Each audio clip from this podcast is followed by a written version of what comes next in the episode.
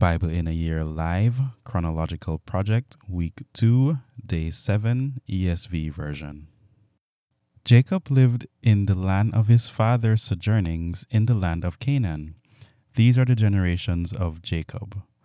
Joseph, being 17 years old, was pasturing the flock with his brothers. He was a boy with the sons of Bilhah and Zilpah, his father's wives. And Joseph brought a bad report of them to their father. Now Israel loved Joseph more than any other of his sons, because he was a son of his old age, and he made him a robe of many colors. But when his brothers saw that their father loved him more than all his brothers, they hated him and could not speak peacefully to him. Now Joseph had a dream, and when he told it to his brothers, they hated him even more. He said to them, Hear this dream that I have dreamed. Behold, we were binding sheaves in the field, and behold, my sheaf arose and stood upright. And behold, your sheaves gathered around it and bowed down to my sheaf. His brothers said to him, Are you indeed to reign over us? Or are you indeed to rule over us? So they hated him even more for his dreams and for his words. Then he dreamed another dream and told it to his brothers and said, Behold, I have dreamed another dream. Behold, the sun, the moon, and eleven stars were bowing down to me. But when he told it to his father and to his brothers, his father rebuked him and said to him, What is this dream that you have dreamed? Shall I and your mother and your brothers indeed come to bow ourselves to the ground before you? And his brothers were jealous of him, but his father kept the saying in mind. Now his brothers went to pasture their father's flock near Shechem. And Israel said to Joseph, Are not your brothers pasturing the flock at Shechem? Come, I will send you to them. And he said to him, Here I am. So he said to him, Go now, see if it is well with your brothers and with the flock, and bring me word. So he sent him from the valley of Hebron, and he came to Shechem. And a man found him wandering in the fields, and the man asked him, What are you seeking? I am seeking my brothers, he said. Tell me, please, where are they pasturing the flock? And the man said, They have gone away, for I have heard them say, Let us go to Dothan. So Joseph went after his brothers and found them at Dothan. They saw him from afar, and before he came near to them, they conspired against him to kill him. They said to one another, Here comes this dreamer. Come now, let us kill him and throw him into one of the pits. Then we will say that a fierce animal has devoured him, and we will see what will become of his dreams. But when Reuben heard it, he rescued him out of their hands, saying, Let us not take his life. And Reuben said to them, Shed no blood, throw him into this pit here in the wilderness, but do not lay a hand on him, that he may rescue him out of their hand to restore him to his father. So when Joseph came to his brothers, they stripped him of his robe the robe of many colors that he wore. And they took him and threw him into a pit. The pit was empty, there was no water in it. Then they sat down to eat, and looking up, they saw a caravan of Ishmaelites coming from Gilead, with their camels bearing gum, balm, and myrrh, on their way to carry it down to Egypt. Then Judah said to his brothers, What profit is it if we kill our brother and conceal his blood?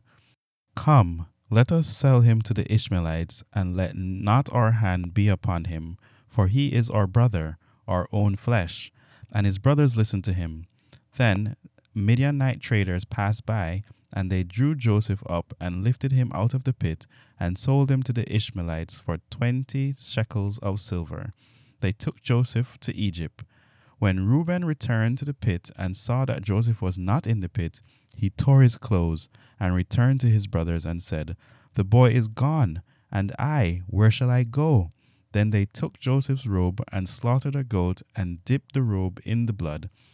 And they sent the robe of many colors and brought it to their father and said, This we have found. Please identify whether it is your son's robe or not. And he identified it and said, It's my son's robe. A fierce animal has devoured him. Joseph is without doubt torn to pieces. Then Jacob tore his garments and put sackcloth on his loins, and mourned for his son many days. All his sons and all his daughters rose up to comfort him, but he refused to be comforted and said, No, I shall go down to Sheol to my son, mourning. Thus his father wept for him.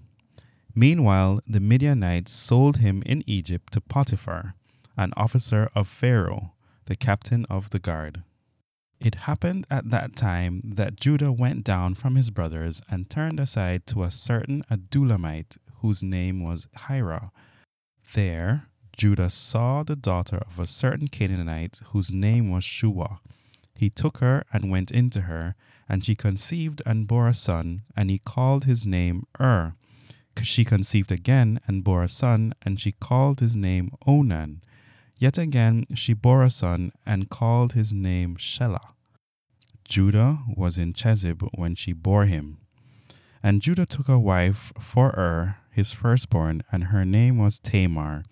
But Ur, Judah's firstborn, was wicked in the sight of the Lord, and the Lord put him to death. Then Judah said to Onan, Go into your brother's wife and perform the duty of a brother in law to her, and raise up offspring for your brother. But Onan knew that the offspring would not be his, so whenever he went into his brother's wife, he would waste the semen on the ground, so as not to give offspring to his brother. And what he did was wicked in the sight of the Lord, and he put him to death also. Then Judah said to Tamar, his daughter in law, Remain a widow in your father's house till Shelah, my son, grows up, for he feared that he would die like his brothers. So Tamar went and remained in her father's house. In the course of time, the wife of Judah, Shua's daughter, died. When Judah was comforted, he went up to Timnah to his sheep shearers, he and his friend Hira the Adullamite.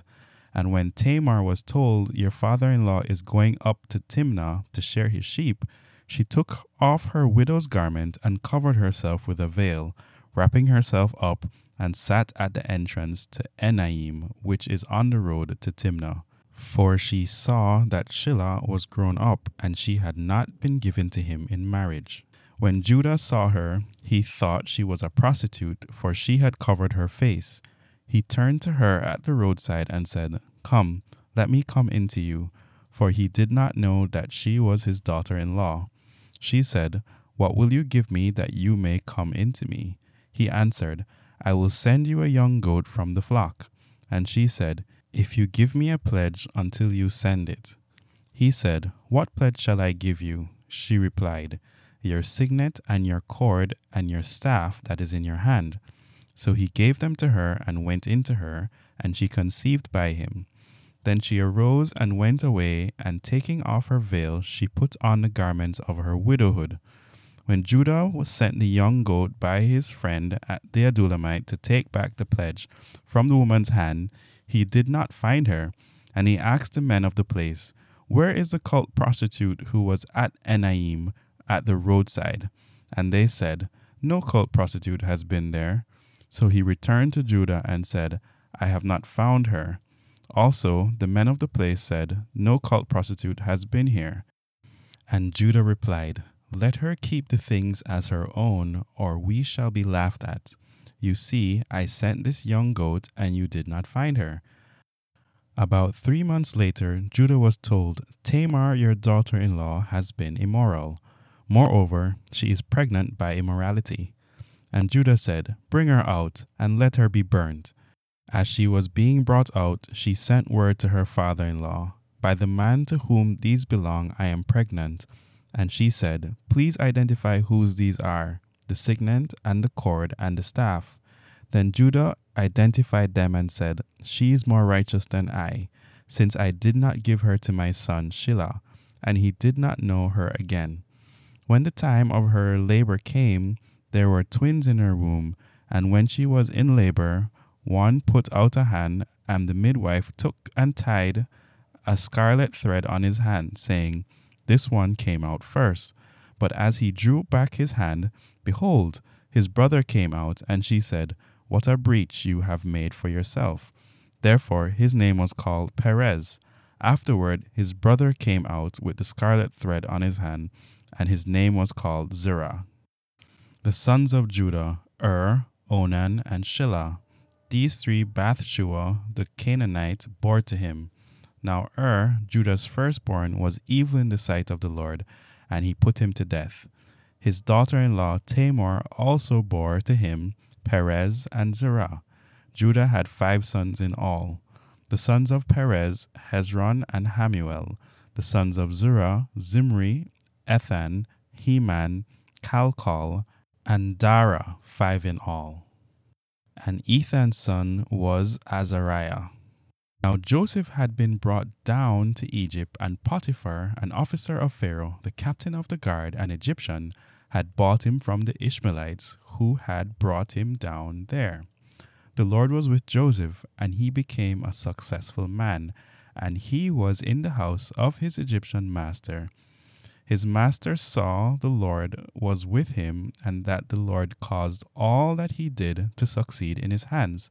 So Joseph found favor in his sight and attended him, and he made him overseer of his house, and put him in charge of all that he had. From the time that he made him overseer in his house, and over all that he had, the Lord blessed the Egyptian's house, for Joseph's sake. The blessing of the Lord was on all that he had, in house and field. So he left all that he had in Joseph's charge, and because of him he had no concern about anything but the food he ate. Now Joseph was handsome in form and appearance, and after a time his master's wife cast her eyes on Joseph and said, Lie with me. But he refused and said to his master's wife, Behold, because of me my master has no concern about anything in his house, and he has put everything that he has in my charge. He is not greater in this house than I am, nor has he kept back anything from me except you, because you are his wife. How then can I do this great wickedness and sin against God? And as she spoke to Joseph day after day, he would not listen to her, to lie beside her, or to be with her. But one day, when he went into the house to do his work, and none of the men of the house was there in the house, she caught him by his garment, saying, Lie with me. But he left his garment in her hand and fled and got out of the house. And as soon as she saw that he had left his garment in her hand and had fled out of the house, she called to the men of her household and said to them, See, he is brought among us a Hebrew to laugh at us. He came in to me to lie with me, and I cried out with a loud voice. And as soon as he heard that, I lifted up my voice and cried out, he left his garment beside me and fled and got out of the house. Then she laid up his garment by her until his master came home. And she told him the same story, saying, The Hebrew servant whom you have brought among us came in to me to laugh at me. But as soon as I lifted up my voice and cried, he left his garment beside me and fled out of the house.